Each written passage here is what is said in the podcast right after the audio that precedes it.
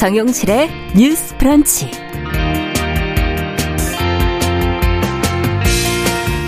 안녕하십니까 정용실입니다. 이태원 참사의 원인과 진상을 규명하기 위해 구성이 됐던 경찰 특수본의 수사가 최근 마무리가 됐습니다. 아, 특수본은 박희영 용산구청장을 비롯한 여러 관계자들을 경찰에 송치했지만 행정안전부 장관 등 윗선에 대한 책임을 묻기는 어렵다고 판단을 했는데요. 자, 이에 대해서 유가족과 야당은 지금 부정적인 평가를 내놓고 있습니다. 이유는 무엇인지 또 어떤 한계가 있는지 이번 수사 결과 들여다보겠습니다.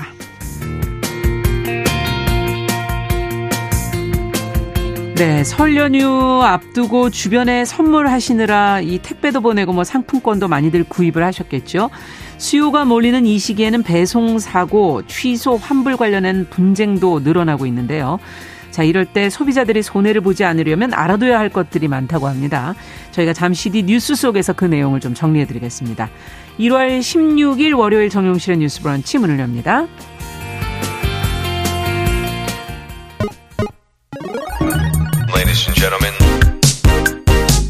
새로운 시각으로 세상을 봅니다. 정용실의 뉴스 브런치 뉴스픽. 네, 정용실의 뉴스 브런치 오늘도 청취자 여러분들과 함께합니다. 유튜브 콩으로 콩 앱으로 들어오시면서 또 의견 남겨주시기 바랍니다. 자, 저희는 뉴스픽으로 시작을 해보죠. 전예현 우석대 개공 교수님 어서 오십시오. 안녕하세요. 전예현입니다. 네, 조으론 변호사님 어서 오십시오. 네, 안녕하세요. 조으론 변호사입니다. 자, 이태원 참사에 대한 그 특수본 수사가 끝났다는 말씀을 앞서 드렸는데 수사 결과가 이제 지난 13일에 발표가 되지 않았습니까? 어, 이 내용이 어떤 내용이었는지 또 유가족과 정치권에서는 어떤 시각으로 보고 있는지 정 교수님께서 좀 정리를 해 주시겠어요?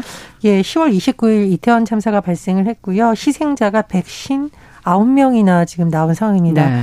당초에는 백신 여덟 명이었는데 음. 현장에 있던 고등학생이 또 생을 안타깝게 음. 마감하면서 백신 아홉 명이 된 상태이고 네. 경찰 특별수사본부는 11월 1일 출범을 했습니다.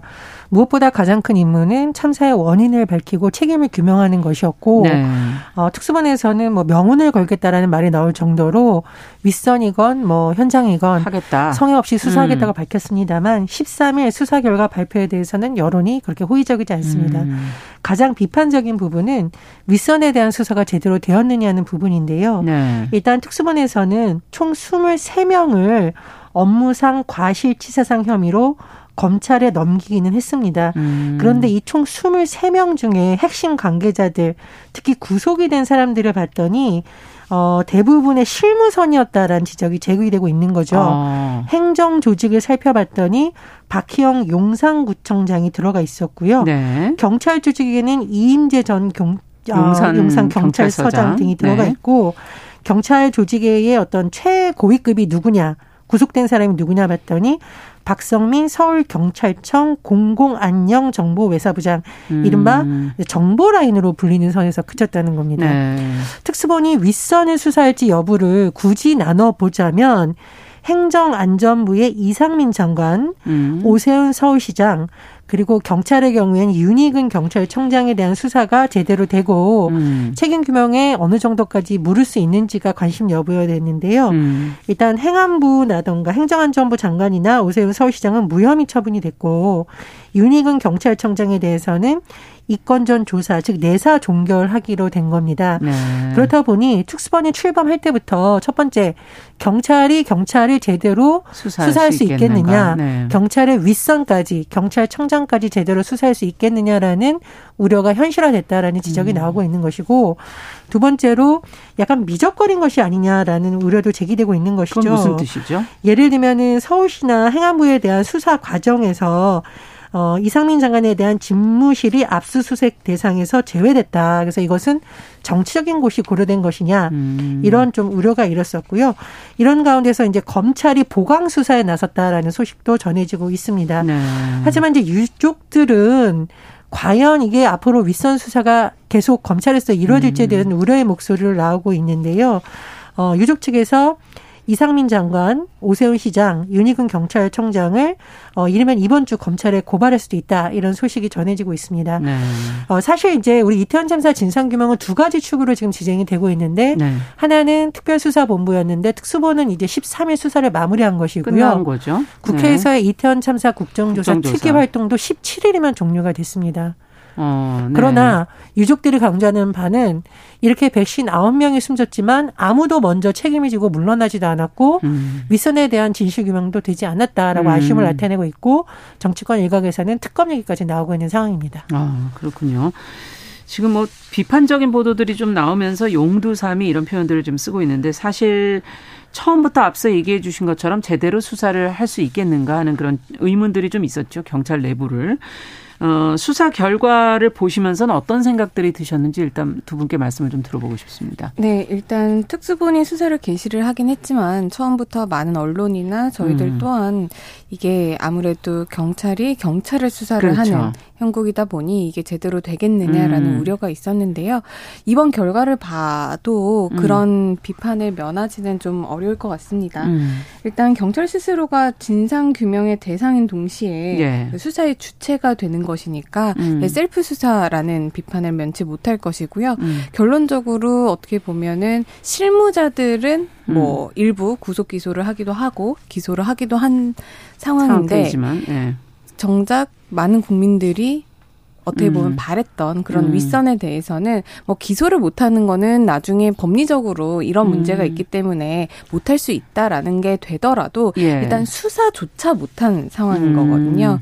예를 들면은 뭐 행안부 장관이라든지 아니면은 서울시 같은 경우에는 음. 뭐 압수수색 대상에서도 지금 빠져 있는데 네. 사실 경찰에서 법리적으로 이게 뭐 업무상 과실치사상이나 아니면은 재난 음. 안전관리법 그 적용 대상이 아니라는 법리적 판단을 먼저 하고 여기를 수사 대상에서 제외를 한 것일 수도 있습니다. 네네. 하지만 이제 많은 국민들이 아무래도 윗선에 대한 그런 음. 수사 책임 논란 이런 것들이 있었기 때문에 그런 부분에 대해서도 뭐 일부는 음. 압수수색을 해서 수사의 의지를 보여줬으면은 음. 좀 비판적인 여론이나 이런 게 잠재워졌을 수도 있는데 네. 그렇게 하지 못한 부분은 조금 아쉬움으로 많이 남는데 이제 결론적으로 보면은 네. 뒤에서도 말씀드릴 수 있겠지만은 지금 우리 법이 갖고 있는 한계가 있습니다. 음. 실무진들은 처벌을 할 수 있는 그러니까 법적인 책임을 지을 수 있는 규정들은 있는데요. 네. 그런 윗선 한 단계, 두 단계를 띈 그러니까 네. 지자체가 있고 여기에 중앙이 있고 예. 또그 광역 지자체가 있잖아요. 그렇죠. 음. 그런 부분에 대한 법적인 어떤 형사적인 특히 책임을 예. 지우기 위한 입법적인 좀 모호성이라든지 좀 공백이 음. 있기 때문에 그런 부분을 우리가 이번 기회에 좀 더 꼼꼼히 챙겨서 입법 보완을 하는 식으로 나아가야 음. 하는 것이고 이번에 법적인 책임을 묻는 것은 좀 어려울 수 있었겠다라는 음. 생각이 이제 저도 한 변호사로서 들고요. 예. 다만 정치적 책임을 아직까지도 아무도 지지 않았다는 면에서는 음. 굉장히 많은 아쉬움이 남습니다. 네. 법적으로는 한계가 있는 것은 현실이지만 정치적인 책임과 도의적인 책임을 좀 져야 되는 거 아니냐라는 지적을 해 주셨어요. 정 교수님께서는 어떻게 보십니까? 약간 관점의 차이가 음. 있을 수 있을 것 같습니다. 음. 근데 법적인 한계는 법률 전문가들이 사실은 굳이 예측을 하다면 네. 특수반 수사가 시작되기 전에도 예측할 수 있는 부분이었어요. 그렇죠. 예. 그런데 여권에서는 계속 일단 특수본 수사를 지켜보자라고 했다 보니 음. 이게 맞물려서 좀 의구심이 커진 거죠. 음. 어차피 실무진에 대한 처벌만 될 것이고 윗선에 대해서는 안 될 것이다라는 우려는 음. 특수본이 출범하고 수사를 할 초기부터 제기됐던 겁니다. 그렇죠. 그렇다면 음. 과연 정치권이 그에 맞춰서 음.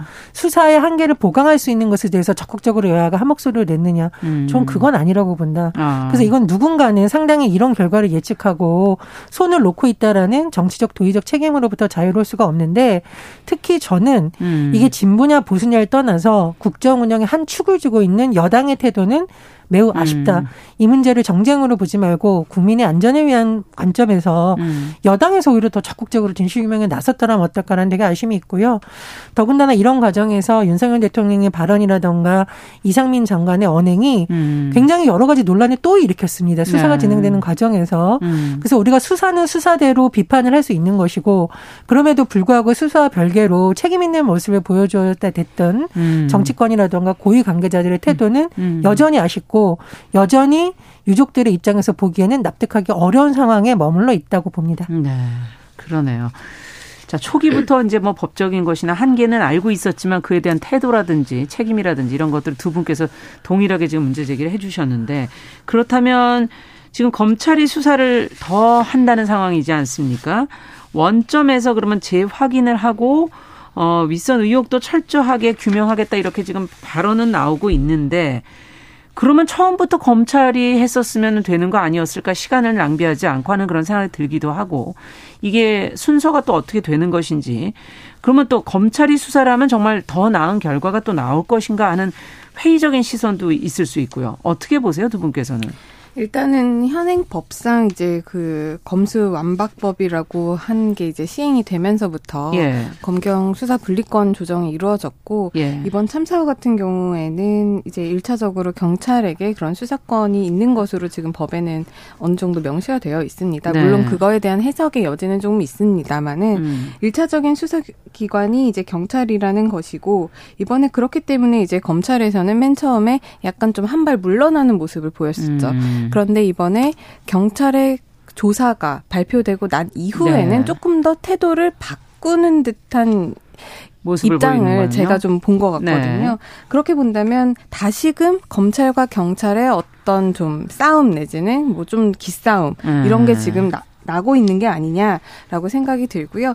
최근에 이제 검찰로 이제 그런 사건 내용들이 이관이 되면서 예. 검찰에서는 특히 사건을 송치받은 서울 서부지검 같은 경우에는 지난 10일 날 경찰청 본청 그리고 서울경찰청, 용산경찰청 이런 10곳에 대해서 동시다발적으로 지금 압수수색이 들어갔거든요. 아, 사실상 네. 특수본에서 네. 다 압수수색을 한 곳입니다. 음. 그럼에도 불구하고 다시 한번 이렇게 압수수색을 한다라는 거는 경찰도 스스로 굉장히 압박을 받을 거고요. 음. 그 검찰에서도 좀더 철저하게 예, 진상 규명을 예. 하겠다, 제대로 하겠다라는 입장을 보여주고 있는 것이어서 과연 경찰에서 음. 밝히지 못한 것들을 검찰이 음. 일단은 밝힐 의지를 보이고는 있는데 음. 일단 이것도 수사 결과를 봐야 그렇죠. 이제 좀 더 추가적으로 밝혀진 음. 게 있을지 볼 것 같습니다. 네, 어떻게 보세요, 정 교수님께서 이 문제는?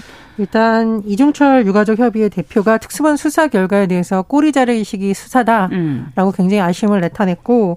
검찰에 지금 이제 그 소환을 했어요. 왜냐면 피해자 인수를 해야 되니까. 그렇죠. 어, 조금 더 잘해주길 바란다는 희망도 얘기하고 그랬는데 음. 전좀 우려되는 부분이 뭐냐면 음. 경찰이 못한 부분을 검찰이 더 잘할 것이다라는 기대를 하기에는 시간이 너무 많이 지났기 때문에 음. 예를 들면 우리가 증거라고 법원에서 인정받을 수 있는 부분들이 과연 남아 있을까? 아. 특수본이 첫 단추를 잘못 깬 것을 과연 검찰이 보완할 수 있을까는 음. 지켜봐야겠습니다만 그런 우려가 굉장히 들고요. 두 번째로 저는 이제 윤석열 대통령이라던가 한덕수 총리나 이런 좀 고위직에 있는 네. 우리 정치 지도자들이 발언을 좀 상가했으면 좋겠다. 왜냐하면 음. 검찰의 수사가 어떻게 진행되는 것 간에 이것이 음. 정치적 문제와 별개로 제대로 되고 있다라는 신뢰를 얻으려면 음. 국정의 주요 자리에 있는 분들이 자꾸 발언을 해서 뭔가 음. 수사 가이드라인을 준다는 식의 논란이 더 이상 네. 일어나서는 안 됩니다. 그래서 음. 그런 부분 굉장히 주의해야 된다고 보고요. 어, 다만 이제 국정조사 특위 가 국회 특위가 17일 날 마감이 되는데 그렇죠. 야당에서는 전부터 기간을 뭐 더 연장하거나 아니면 특검을 해야 된다는 목소리도 예. 있거든요. 근데 검찰에 대한 신뢰가 확보된다면 굳이 특검을 할 필요가 없어요. 네. 그러나 지금 야당에서는 검찰에 대한 의심을 거두지 않고 있는 상황이다. 음. 그래서 앞으로 이런 부분도 어, 진상 규명을 하는 데서 또 다른 변수가 될 거로 봅니다. 네. 사실상 특검 이야기가 나오고 있고 음. 이런 이번에 경찰 특수본 수사 결과가 나왔는데 네. 뭐 국민들이나 아니면 유족분들이나 또 언론에서도 많은 비판을 하고 있잖아요. 네. 사실상 그렇게 되면은 신뢰가 없는 상태에서 뭐 경찰의 조사 결과든 검찰의 조사 결과든 음. 그리고 국정조사의 조사 결과든 신뢰가 없는 상태에서 하면 계속 음. 끊임없이 몇 년이고 이게 계속 이어질 진상규명의 목소리는 나올 네. 그럴 가능성이 크거든요.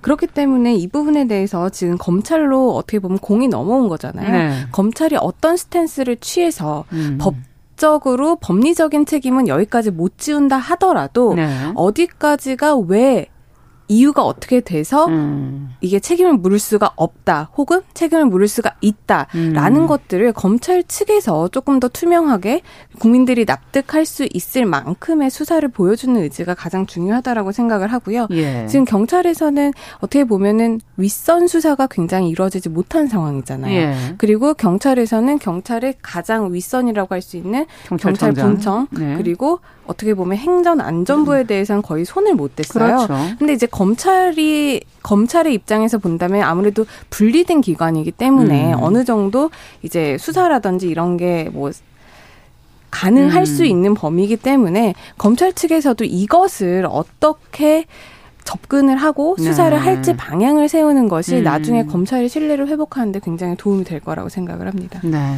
지금 검찰 수사 얘기를 이제 두 분께서 해주셨고, 어, 야권에서 특검 얘기까지 한다는 말, 발언까지도 해주셨는데, 어, 이태원 참사 문제 해결의 핵심이 수사만인가 하는 그런 질문도 들기도 하고, 어, 더 중요한 것이 있는 거 아니겠는가. 또 외면하고 있는 게 있는 건 아닐까 하는 걸 한 번은 짚어봐야 되지 않을까 싶습니다. 어떻게 보세요, 정 교수님? 저는 네. 그 이태원 참사와 관련해서 최근에 국회에 오신 이태원 그 주변에 상인분이 그 유가족들에게 큰절을 하면서 음. 죄송하다라고 했잖아요. 네. 저분들이 과연 죄송하다고 해야 될 일인가 음. 많은 사람들이 정말 유족들에게 무릎을 꿇어야 될 사람이 누구인가 음. 유족들의 마음을 정말 달래주려고 노력해야 되는 사람이 음. 누구인가라는 근본적 질문이 지금 다시 나오고 있습니다. 그래서 도덕적 정무적 책임이라는 얘기 다시 나올 수밖에 없는데요. 음. 어, 연초에 이제 개각이 있을 수도 있다라는 전망이 있었습니다만 윤석열 대통령이 하지 않겠다는 식으로 선을 그은 상태예요. 네. 근데 이상민 장관의 거취 문제는 계속 지금 논란이 될 수 있는 부분이고 그렇죠. 이거는 뭐 우리가 어떤 특정 인에 대한 비난 이런 것이 아니라 음. 좀 아무도 책임지지 않는 이런 상황이 두고두고 계속 논란이 될 텐데 이제 좀 마무리를 더 이상 끌지 않고 음. 지어졌으면 좋겠다라는 좀 바람이 있습니다. 네. 어떻게 보세요, 조 변호사님께서? 일단 제가 좀 전에도 말씀을 드렸는데 음. 지금 이게 수사가 뭐 잘못됐다라고만 비판을 할 수는 없는 문제입니다. 음. 수사를 하려면 일단 어느 정도 법에 근거가 있어야 그거를 음. 가지고 이제 수사를 개시를 하게 되고 수사를 하게 되는 건데 지금 우리가 보면은 재난안전법 같은 경우에 네. 그 재난 안전 관리 체계랑 이런 것들을 보면 일단 세 단계로 좀 나눠져 있어요. 네. 중앙 행정 기관이 있고요. 예. 그 밑에 광역 지자체가 있고 예. 기초 지자체 이렇게 예. 있습니다. 예. 그러니까 우리로 보면은 행안부가 있게 되는 것이고 그렇죠. 서울시가 있고 용산구 이런 음. 식으로 되어 있는데 지금 법에 보면 중앙행정기관, 그러니까 음. 행안부 같은 경우에는 재난 안전관리 기본 계획을 수립을 해야 되고요. 네. 광역 지자체인 이제 서울시 같은 경우에는 재난관리 기본 계획을 또 수립을 해야 되고, 음. 그 기초 지자체 같은 경우에도 이제 시군구의 재난 안전관리 기본 계획을 세워야 돼요. 네. 그러면 이태원 동 같은 경우에는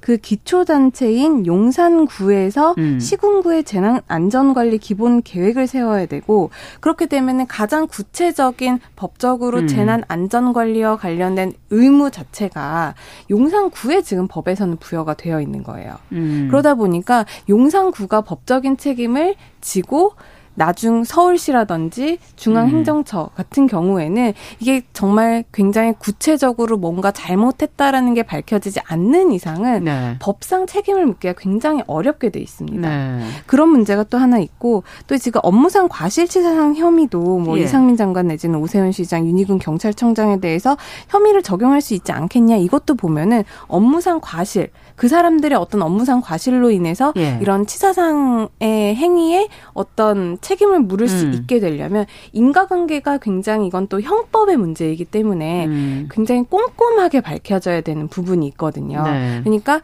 그 직에 있었으니까 통상적으로 책임을 물어야 된다라고 지금 음. 법에 규정이 돼 있는 게 아니라 굉장히 엄격한 증명을 요구를 하고 있어요. 음. 그런 여러 가지 법적 한계가 있기 때문에 이번에 뭐 윗선 수사가 실패한 것이 아니냐 수사를 할 수 없었다 음. 이런 비판도 있지만은 이런 법에 의해서 조금 더 재난 안전 관리 대해서는 네. 법적인 책임을 구체적으로 명시를 하는 예. 보안 입법도 우리는 좀 검토를 해볼 되겠네요. 필요성이 있습니다. 네. 지금 우리가 일반 기업에서 보면은 어떤 뭐 산재가 중대재해 일어났을 때 중대재해 처벌법을 예. 보면은 예.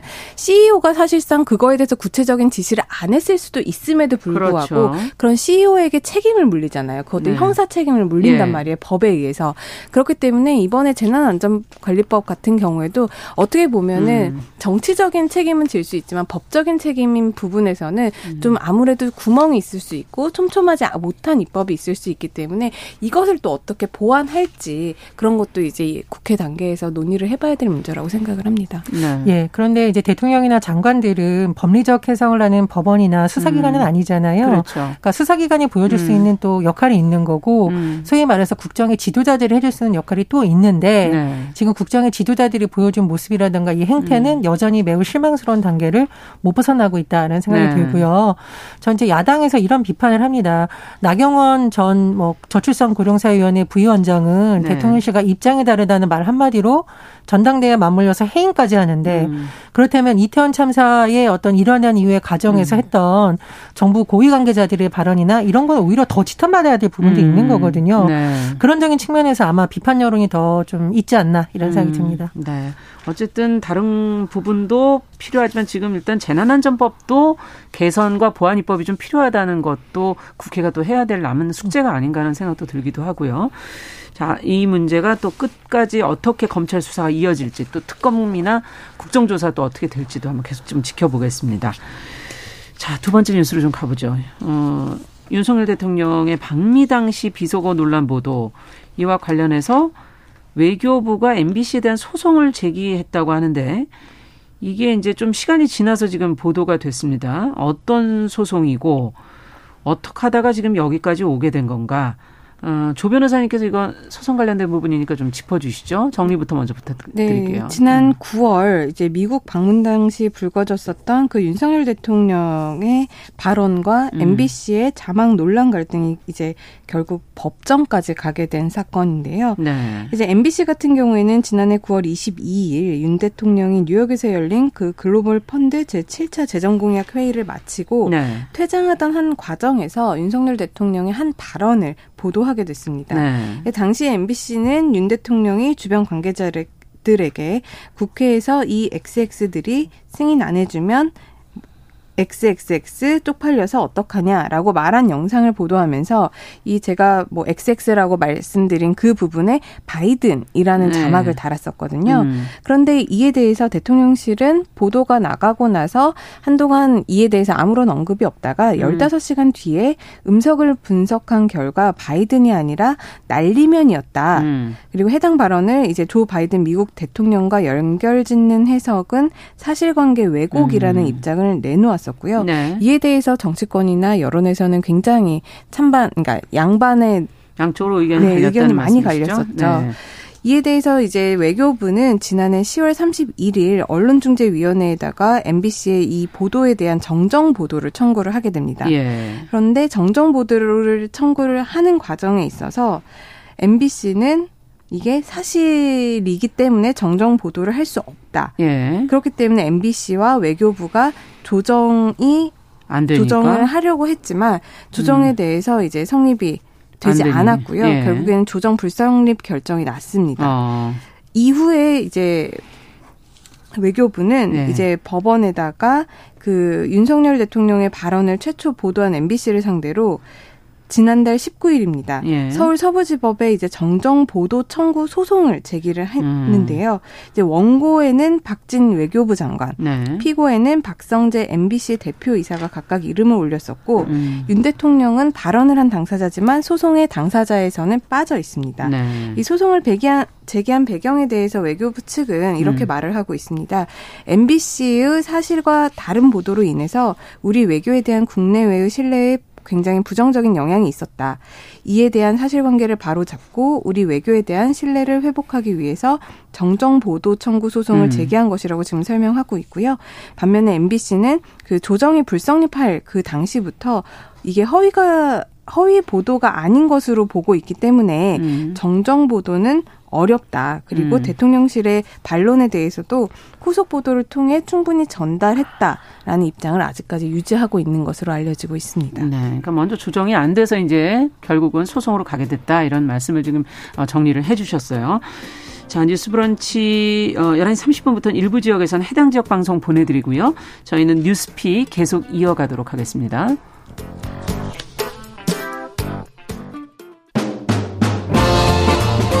여러분은 지금 KBS 일라디오 정용실의 뉴스 브런치와 함께하고 계십니다. 뉴스픽 지금 윤석열 대통령의 비속어 논란 보도와 관련해서 외교부가 MBC를 상대로 낸 소송에 관한 이야기 저희가 지금 나눠보고 있습니다. 음, 조 변호사님께서 지금 어, 지금까지 상황을 어떻게 소송까지 이르게 됐는지를 이제 정리를 해주셨는데 자 이제 어, 국민들이 궁금한 건 이렇게까지 번질 일인가? 어, 이거를 꼭 법적으로 해결해야 될 문제인가? 어, 하는 그런 부분들에서 아마 어, 의구심을 가지시고 있을 것 같아요. 정 교수님께서는 어떻게 보세요? 일단은 바이든 대통령이 아니라 난리면이라고 했다고 하더라도 예. 부적절하죠. 예. 예. 윤석열 대통령이 조금 더 주의했어야 된다. 음. 이 부분에 대해서는 이견이 별로 없을 것 같고요. 음. 두 번째로 이런 논란이 일어났을 때 대통령실의 대응이 논란을 더 키우고 있습니다. 음. 당초에는 이게 진실 공방이었는데 점점 MBC하고 대립각을 세우다 보니 언론 탄압 논란으로 번지고 있는 거거든요. 네. 왜 의제를 이렇게 관리할까 저는 좀 이해가 안 간다는 거예요. 음. 특히 외교부까지 나서서 이렇게 하는 것은 대통령이 이렇게 화를 내니까 부처까지 나서서 음. 과하게 일을 키우는 거 아니냐는 우려가 좀 제기가 됩니다. 네. 세 번째로 특정 언론사에 대해서 소송을 절대 할 수 없는 건 아니에요. 할 수는 있는데 음. 문제는 뭐냐면 제가 언론교육 좀 취재를 해보면 MBC뿐만 아니라 다른 방송국이나 다른 신문사들도 많이 보도를 했단 말이죠. 네. 심지어 외신도 했습니다. 음. 그런데 왜 MBC를 상대로 이렇게 하는 걸까? 이거는 음. 앞으로 이런 보도 하지 말라는 압박으로 충분히 보일 수 있는 요인이 음. 많다는 거고. 참고로 예전에 제가 이제 MBC가 아닌 다른 방송국의 앵커가 한 발언을 보면 음. 방송국들이 다른 방송국 따라서 하는 게 아니라 다 확인 과정을 거칩니다. 음. 그럼 이 많은 방송국과 외신들에게 일일이 책임을 물을 거냐는 거죠. 그건 아니잖아요. 음. 이런 식의 방법이 오히려 또 다른 논란, 언론의 자유 침해 논란으로 계속 이어지고 있는 사상에서 굳이 소송을 하는 것이 좀 바른 해결책인지는 의문이 듭니다. 네. 어떻게 해야 될까요? 두 분께서 어떻게 보십니까? 일단 이게 예. 법적으로 해결할 수 있는 문제긴 하죠. 교수님께서 말씀을 해주신 것 같이 이게 음. 소송을 할 수 있는 문제이긴 합니다. 네. 이제 언론중재 및 피구제 등에 관한 법률에 이제 이게 사실이 아니라고 생각이 되면 예. 반론 보도 같은 경우에는 사실인지 아닌지에 대한 그런 구별 없이 반대 의견을 표명을 하는 그렇죠. 것이고 네. 정정 보도 이번에 제기한 게 지금 정정 보도인 거거든요. 그렇죠. 정정 보도는 사실이 사실이 있는데 음. 이게 사실이 아닌 것을 방송을 했으니까 다시 고쳐달라, 네, 수정해달라, 예. 진실로 바꿔서 다시 보도를, 보도를 해달라 이런 예. 건데 예. 그렇게 되면 이게 법적으로 이제 바이든인지 난리면인지 사실을 일단 진상 규명이 네. 들어가야 되는 문제인 겁니다. 네. 근데 그렇게 되면 이게 지금 몇 달째 계속해서 되는 문제이고 네. 사실 법적으로 청구할 수 있는 문제고 법적으로 이게 뭐 감정이라든지 여러 가지 절차를 거쳐서 뭐가 사실인지 밝혀질 수 있는 문제이기는 네. 합니다만 이게 과연 법적인 논란까지 가져가는 게 법적으로 소송까지 음. 가져가는 것이 여러 가지 사회적인 비용 측면이라든지 국민들의 피로감 문제라든지 음. 아니면 대통령 지지율이라든지 여러 가지 측면에서 과연 도움이 될 만한 음. 게 있는 것일지가 저는 개인적으로 의문이 많이 드는 네, 부분이고요. 득실을 따, 따져봐야 되지 않겠느냐 네. 얘기시군요. 그리고 개인적으로는 음. 사실상 이 논란이 계속 되지 않아야 네. 대통령이라든지 현 정권에 좀더 유리하게 작용하지 않을까. 음. 그럼에도 불구하고 이렇게 결정을 하고 소송까지 제기한 거에 대해서는 왜 그랬을까라는 많은 의문심과 그리고 많은 아쉬움이 남습니다. 네. 어떻게 보세요, 정 교수님께서? 아니, 저는 현 정부 들어서 뭐 음. 뭐 소송, 압수수색, 감사 이런 뉴스 음. 너무 많이 나오거든요. 음. 물론 이제 그런 과정을 거쳐야만 진실이 밝혀지는 경우도 있습니다만 음. 그렇게 하지 않고도 어떤 이 문제를 좀 해결할 수 있는 방안이 음. 있다면 그걸 찾는 하는 게 또 정무이고 정치라고 생각을 합니다. 네. 그래서 변호사님 말씀해 주셨듯이 왜 이 소송을 해서 또 이 논란이 제기되게 하는지가 자꾸 반복되게 하느냐 논란 자체를 이게 혹시 네. 대통령의 의중을 우리가 잘 헤아려서 어, 신기보잘하는 것이 아니냐라는 논란이 음. 또 일어날 수 있거든요. 그래서 이 부분에 대해서는 좀 정무적인 판단이 필요하다고 봅니다. 네. 두 분께서 정무적인 정치적인 해결을 좀 어, 하는 것이 더 낫지 않겠는가 국민들의 피로감을 좀덜 어, 줄일 수 있지 않겠는가라는 지적을 해주셨어요. 자 뉴스픽 오늘은 여기까지 얘기 듣겠습니다. 조으론 변호사 전혜영 교수 두 분과 함께했습니다. 말씀 잘 들었습니다. 감사합니다. 감사합니다. 감사합니다. 남성의 입장에서 여성의 입장을 이해하는 그래서 사실 이 역지사지의 태도가 한국 사회로 지금 필요한 것이 아닌가 그 어떤 사람들은 삼루에서 태어났으면서 자신이 삼루타를 친 것처럼 생각하며 살아간다라는 음. 말이 있어요. 중이다, 이충이다 이거는 네. 순전히 사람의 그 아. 잣대로 이야기를 하는 거예요. 음. 곤충이 우리 사람보다 몇억 년 먼저 지구에 나왔거든요. 세상을 보는 따뜻한 시선. 정용실의 뉴스 브런치. 네, 정용실의 뉴스 브런치 듣고 계신 지금 시각 11시 36분 향해 가고 있습니다. 쏟아지는 뉴스 속에서 저희가 꼭 필요한 내용들을 속속 골라 전해드리고 있죠. 뉴스 속 시선 뉴스 박진아 기자 자리해 주셨어요. 어서 오세요. 안녕하세요. 오늘은 어떤 내용부터 좀 살펴볼까요? 네, 오늘은 일주일도 채 남지 않은 설 관련 소식들 아, 좀 가지고 왔습니다. 챙겨주세요. 네. 네, 정부가 이번 주에 전문가 의견 수렴을 거쳐서요. 드디어 실내 마스크 해제 논의를 본격화한다고 합니다. 음. 일주일도 채 남지 않은 설 연휴 동안 동안 마스크 해제가 좀 이뤄질지 관심이 모아지고 있는 그렇겠네요. 상황인데요. 네, 실내 마스크 착용 의무 조정에 대한 국민적 관심을 고려해서 아무래도 이번 주 안에 그 해답들이 또 나오지 않을까 싶습니다. 음. 또 이와 함께 정부는 설 연휴 특별 방역 의료 대책의 일환으로 21일부터 24일까지 경기도 안성, 이천 등의 6개 고속도로 휴게소에서 누구나 그 무료로 PCR 검사 받을 수 있도록 임시 선별 아. 검사소 검사소 운영합니다. 네, 활용하시면 좋겠네요. 네, 몸이 좀 이상하신 분들. 네, 이동하시다가 이상하다고 하면 검색해보고 경기, 안성, 이천 네, 등의 그 여섯 그, 개 휴게소 맞습니다. 네. 네, 무료로 진행하고 있으니까요. 참고하시면 되고요. 사실 지난해 추석에 이어서 거리두기 없는 두 번째 명절인 그러네요. 만큼 네, 설 연휴에는 요양시설 입소자에 대한 접촉 대면 면회가 허용이 되고요. 아. 네, 영화관이나 공연장 이용 등 고속도로 휴게소 내에서 취식도 가능합니다. 그렇군요. 지난 2일 시작된 중국발 입국자에 대한 방역 조치도 좀 강화되는 게 유지된다고 합니다. 네. 한동안 또 계속 숫자 늘어서 좀 네. 걱정스럽기는 한데 외국에서 또 앞서 지금 중국의 입국자 얘기를 해 주시니까 어 외국에서 입국하는 사람들도 늘어나는 만큼 이게 긴장을 풀어도 되나 그런 생각도 좀 들어요. 네, 아무래도 방심할 수는 없는데요. 음. 그래서 조규용 장관은요, 빈틈없는 방역 체계를 가동해서 중국, 홍콩, 마카오발 입국자 방역 조치를 연휴 동안에도 차질 없이 이행을 음. 하고 또 방문 진료가 가능한 의료 기동 전담반을 운영을 해서 감염 취약 시설의 고위험군 보호에 만전을 기하겠다 이렇게 그렇죠. 또 전했습니다. 네. 정부는 5,800여 개의 원스톱 진료 기관을 운영하고 또 당번 약국을 지정하고요. 음. 응급 특수환자를 위한 치료 병상을 가동하고 또 보건소에서 선별 진료소와 임시 선별 검사소도 정상 운영한다고 하니까요. 그렇군요. 네, 가까운 보건소도 한번 찾아보시면 될 것 같고요. 저 휴일이나 주말에 이제는 좀 많이 아시지만 당번 약국 이렇게 나오나요? 사이트, 네, 포털 사이트 검색하면은 쉽게 이제 찾아보실 수가 있습니다. 네. 우리 지역구나 이런 것들을 어디 가까운 곳에 있는지 네, 네. 하기 때문에 미리 한번 한번 또 아이가 있는 집들은 체크해 보시면 될 것 같습니다. 네. 네, 두 번째 설 관련 소식은요. 전통시장 이용에 관한 내용인데요. 어. 이 정부가 설 연휴 앞두고 300억 원의 규모의 농축 수산물 할인 지원 행사를 시작한다. 300억 원 규모의 네, 농축 맞습니다. 수산물 할인 지원 행사 이게 어떻게 되는 건가요? 전통시장을 뭐 살려보자 이런 얘기인가요? 네, 네 맞습니다. 음. 우선 정부는 국민이 다양한 장소에서 농축 수산물을 할인된 가격으로 구입할 수 있도록 할 방침이고요. 음. 할인 규모는 앞서 말씀드린 것처럼 300억 원 수준입니다. 아. 이에 따라서 이번 주말, 그러니까 지난 14일부터 이미 시작이 됐습니다. 음. 14일부터 21일까지 전통시장에서 농축수산물을 사면 최대 30%의 온누리 상품권으로 이렇게 돌려받게 되는 겁니다. 음. 이 온누리 상품권은 전통시장에서 쓸 수 있도록 한 특수 목적의 상품권으로 소상공인 시장 시장진흥공단 기금에서 비용을 부담해서 액면가보다 5에서 10% 할인된 금액에 판매가 되는 거거든요. 그렇군요. 그러니까 이걸 가지고 다시 또 이제 구매를 또 다시 갈 수 있고 할인 네. 할인된 상품권을 받게 되는 거군요. 맞습니다. 할인 물건으로 할인되는 게 아니고 네, 네, 네. 그렇지만 이건 다음에 또 가셔서 장을 보시면 되니까. 그렇죠. 네. 어쨌든 지금 전통 시장을 활용하시면 어, 할인 행사가 지금 네. 펼쳐지고 있으니까 21일까지 네. 예, 잊지 마셨으면 좋겠고 다음은 그럼 또 어떤 소식일까요? 네, 또설 앞두고 각종 피해들이 좀 생기고 피해. 있어서 피해 주의보가 발령되고 있습니다. 어떤 거죠? 네, 공정거래위원회와 한국소비자원은요 설 명절 앞두고 항공권 택배, 이 상품권 관련 소비 피해가 아. 증가할 것으로 예상된다고 좀 소, 비자 피해 주의보를 발령을 그렇군요. 했습니다. 이 소비자원에 따르면 2020년부터 작년 11월까지 최근 3년간 이 환불 거부, 위약금 과다 청구 등 항공권과 관련한 소비자 상담이 24,805건이었고요. 아.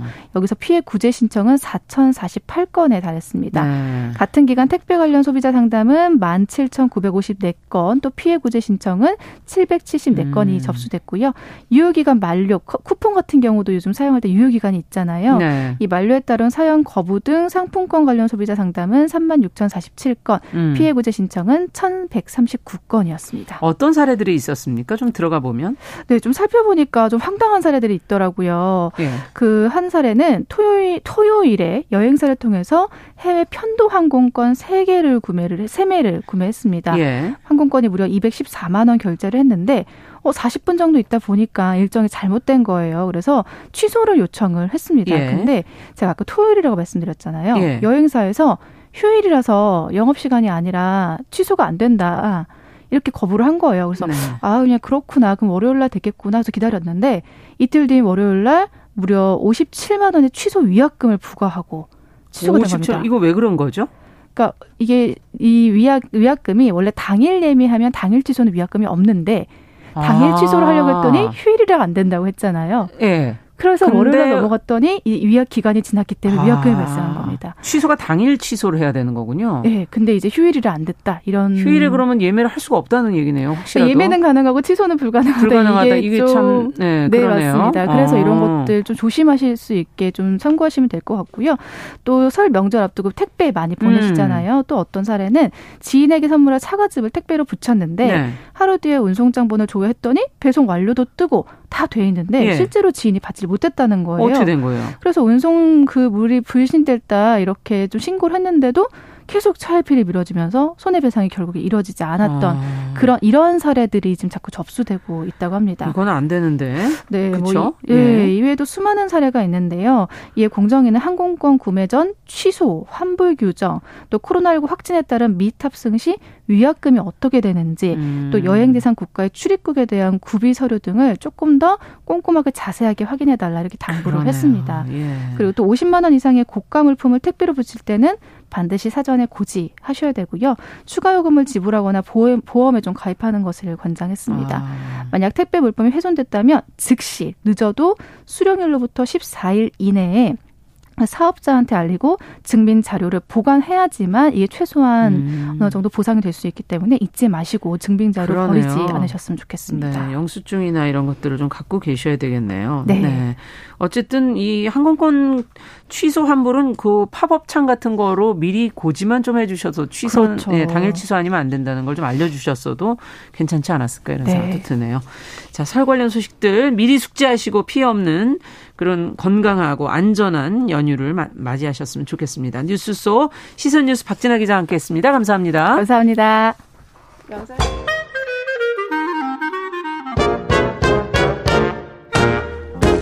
모두가 행복한 미래 정용실의 뉴스 브런치.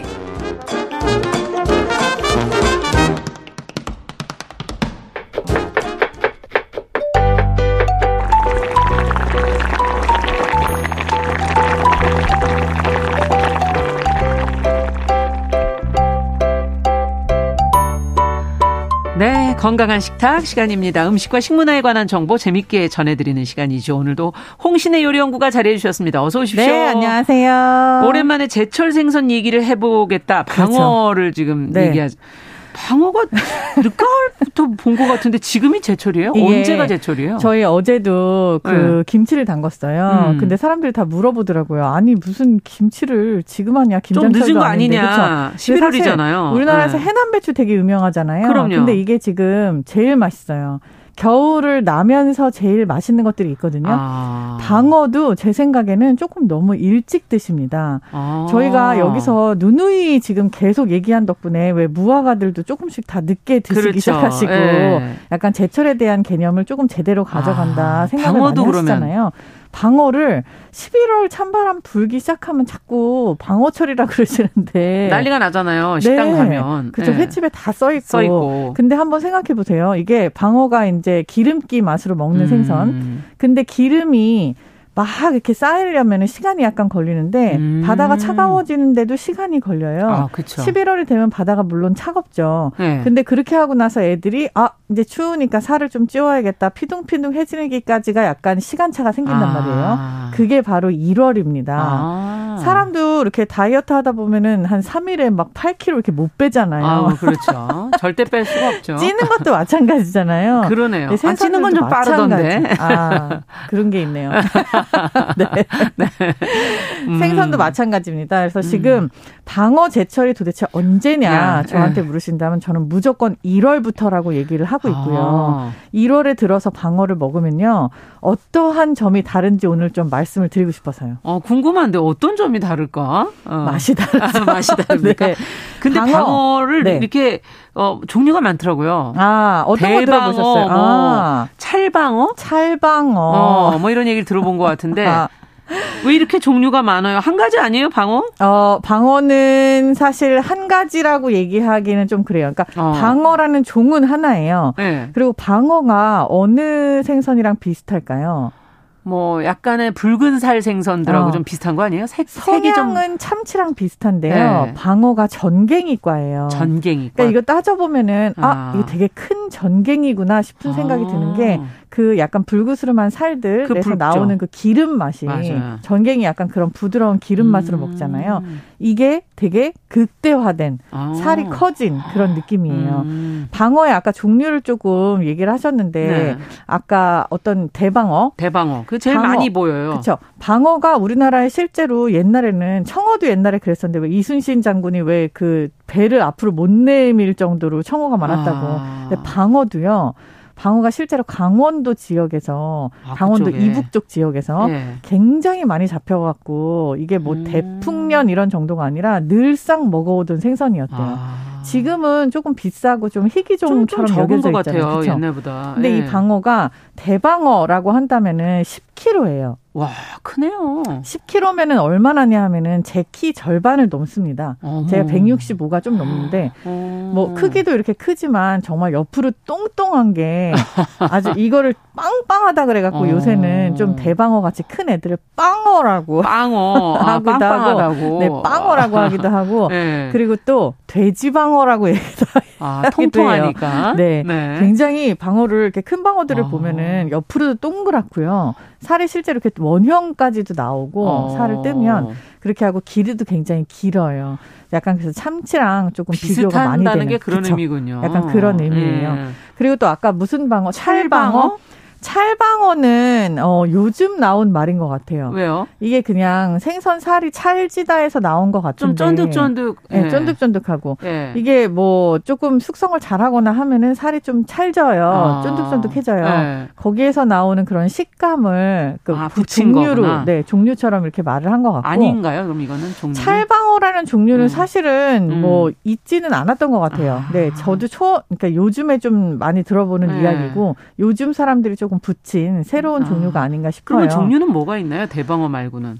방어에서 나눠지는 게 이제 대중소로 나눠지는 아, 대중소. 크기로 나눠지는 크기. 게 있고요. 또 음. 방어랑 비슷한데 잿방어라고 해서 이건 뭐죠? 이거 방어가 왜 옆에 이렇게 노란 선이 있으면서 푸르스름한 네. 그런 아이잖아요. 네. 네. 근데 잿방어는 회색이에요.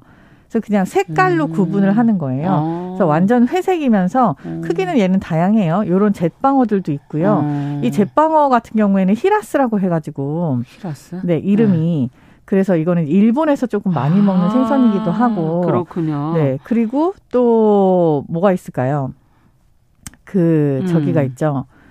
부시리. 아, 아, 그건 뭐죠? 부시리 같은 경우는 조금 다른 다른 생선인데. 네, 맞아요. 네, 잘 알고 계신 거고요. 네. 부시리를 잿방어하고 혼동하고 계신 분들도 굉장히 많은데 음. 사실 이거는 완전 다른 생선이에요. 음. 부시리는 음. 종이 다르고요. 이것도 전갱이과는 비슷한 게 맞는데 아. 완전 다른 생선이고 구분을 할 수 있는 방법이 있어요. 네. 방어 같은 경우는 약간 날카롭게 못되게 생겼어요. 그러니까 이게 입을 입 모양이랑 그 꼬리를 생겼냐. 보면 아는데 예. 입 모양이 딱 기역자로 꺾어지면서 네. 굉장히 네. 쌩하게 생겼어요. 어. 그런데 부시리 같은 경우에는 조금 착해요.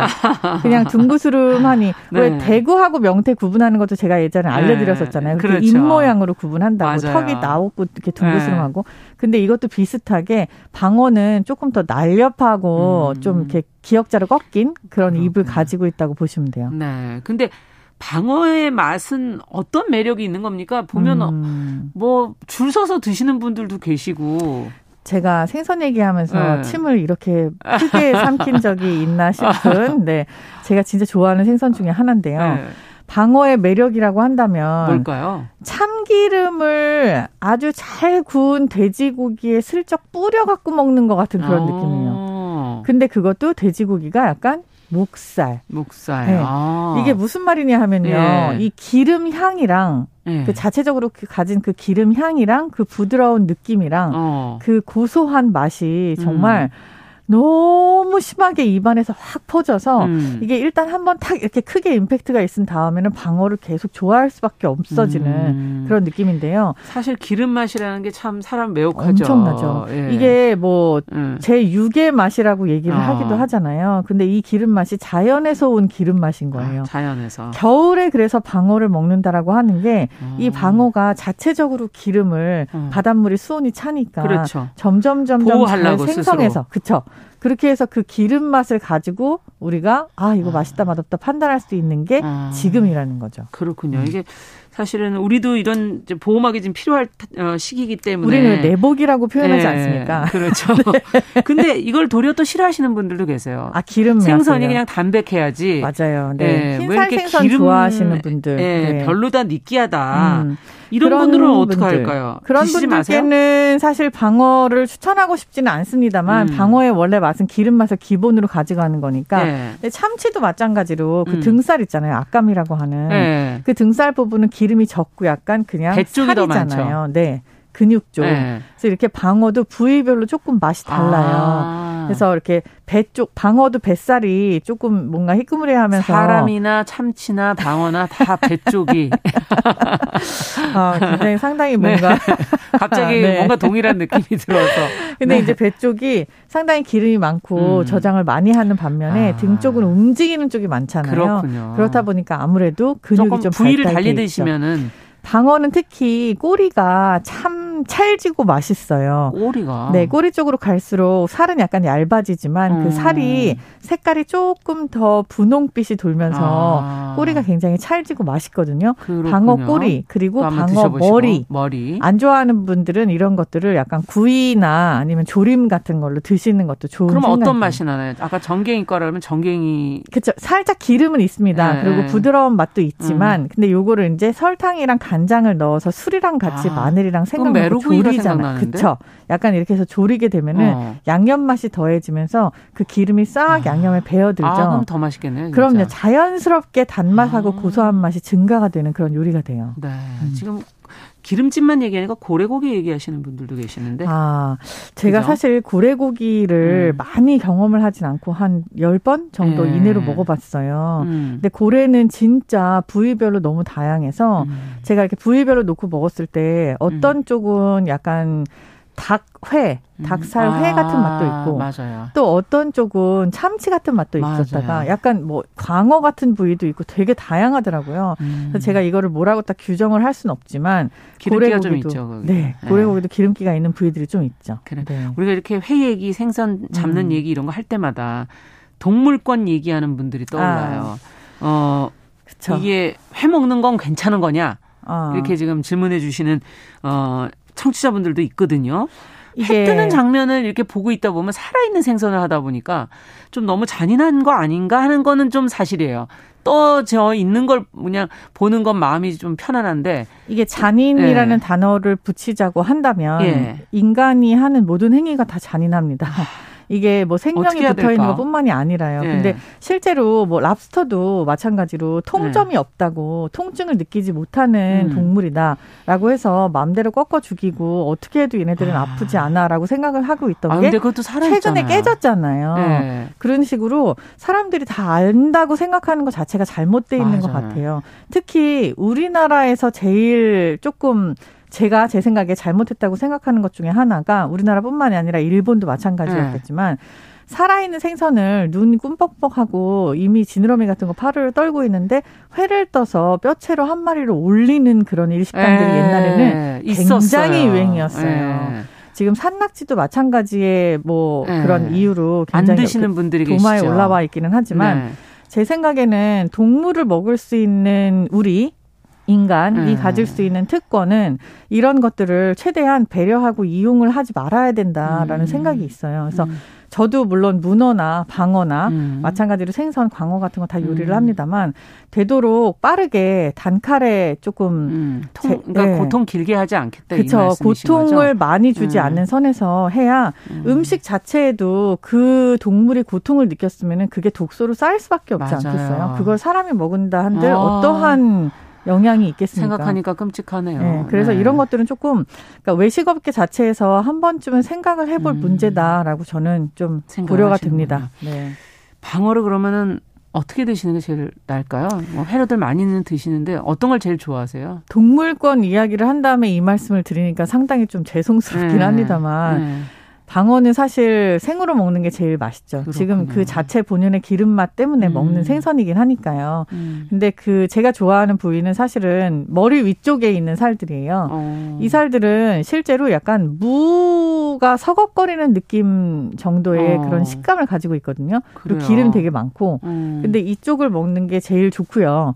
제, 제 음. 취향은. 음. 그리고 방어 같은 경우는 소금을 찍어 먹는 거를 추천드리고, 아. 그리고 참기름하고 같이 섞어서 기름장도 추천드리고. 안 그래도 기름진데. 네. 예. 그리고 만약에 근육 쪽, 등 쪽이나 아니면은 뭐 배 아래쪽에 예. 있는 살들 드신다라고 한다면은 간장에다가 아. 뭐그 고추냉이 많이 푸시잖아요. 네. 근데 고추냉이 대신에 식초를 살짝 넣어 보세요. 아. 식초를 넣은 산미가 있는 간장. 작겠군요. 네, 약간. 이렇게 해서 드시면은 이것도 음. 굉장히 상큼하니 마음에 드실 거예요. 네, 제철 생선인 방어에 관한 이야기 오늘 들어봤습니다. 건강한 식탁 홍신의 요리 연구가 함께했습니다. 감사합니다. 감사합니다.